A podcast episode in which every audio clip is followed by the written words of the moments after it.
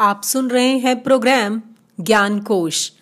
मैं मुकेश सुना रही हूँ आपको कक्षा दसवीं कोर्स बी की पुस्तक स्पर्श से पाठ डायरी का एक पन्ना। इसके लेखक सीताराम सेकसरिया जी हैं।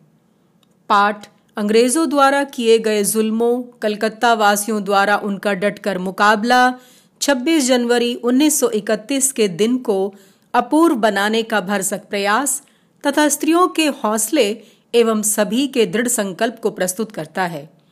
डायरी एक ऐसी विधा है जो लिखने वाले के मनोभावों को कलमबद्ध कर सदियों तक सहेज कर रख सकती है।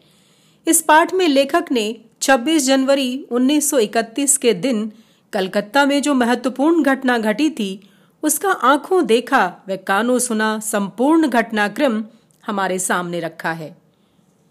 इस दिन को यादगार बनाने एवं स्वयं पर लगे कलंक को धोने के लिए कलकत्ता वासियों ने अंग्रेज़ी शासन के खिलाफ बढ़ चढ़कर हिस्सा लिया था, तथा अपने हौसले एवं जुनून का परचम लहराया था। कलकत्ता के सभी घरों, इमारतों, अर्थात पूरे कलकत्ता शहर को सजाया गया था।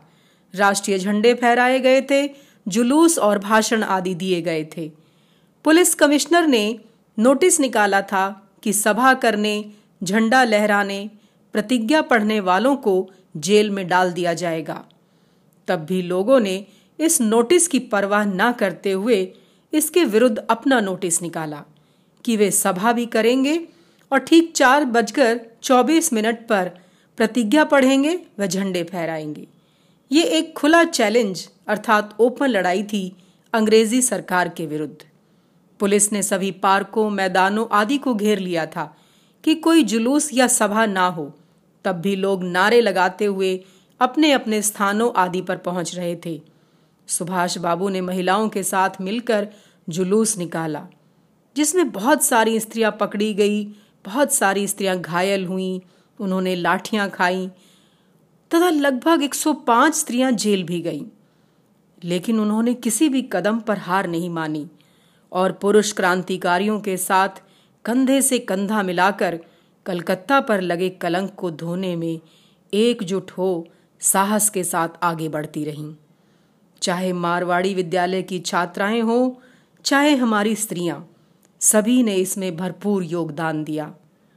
डॉक्टर दास गुप्ता ने घायल लोगों की देखभाल एवं तीमारदारी के साथ साथ उनकी फ़ोटो भी खिंचवाई, ताकि भारत भर में ये दिखा सकें कि अंग्रेज़ी शासन की क्रूरता एवं दमन का उन्होंने दृढ़ता एवं साहस से सामना किया।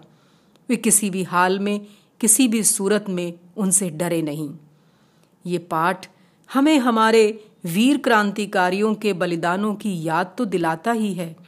साथ ही ये भी स्मरण कराता है कि हमें एकजुट होकर सदा सतर्क रहना चाहिए और आपसी फूट तथा कलह का लाभ किसी दूसरे को नहीं होने देना चाहिए।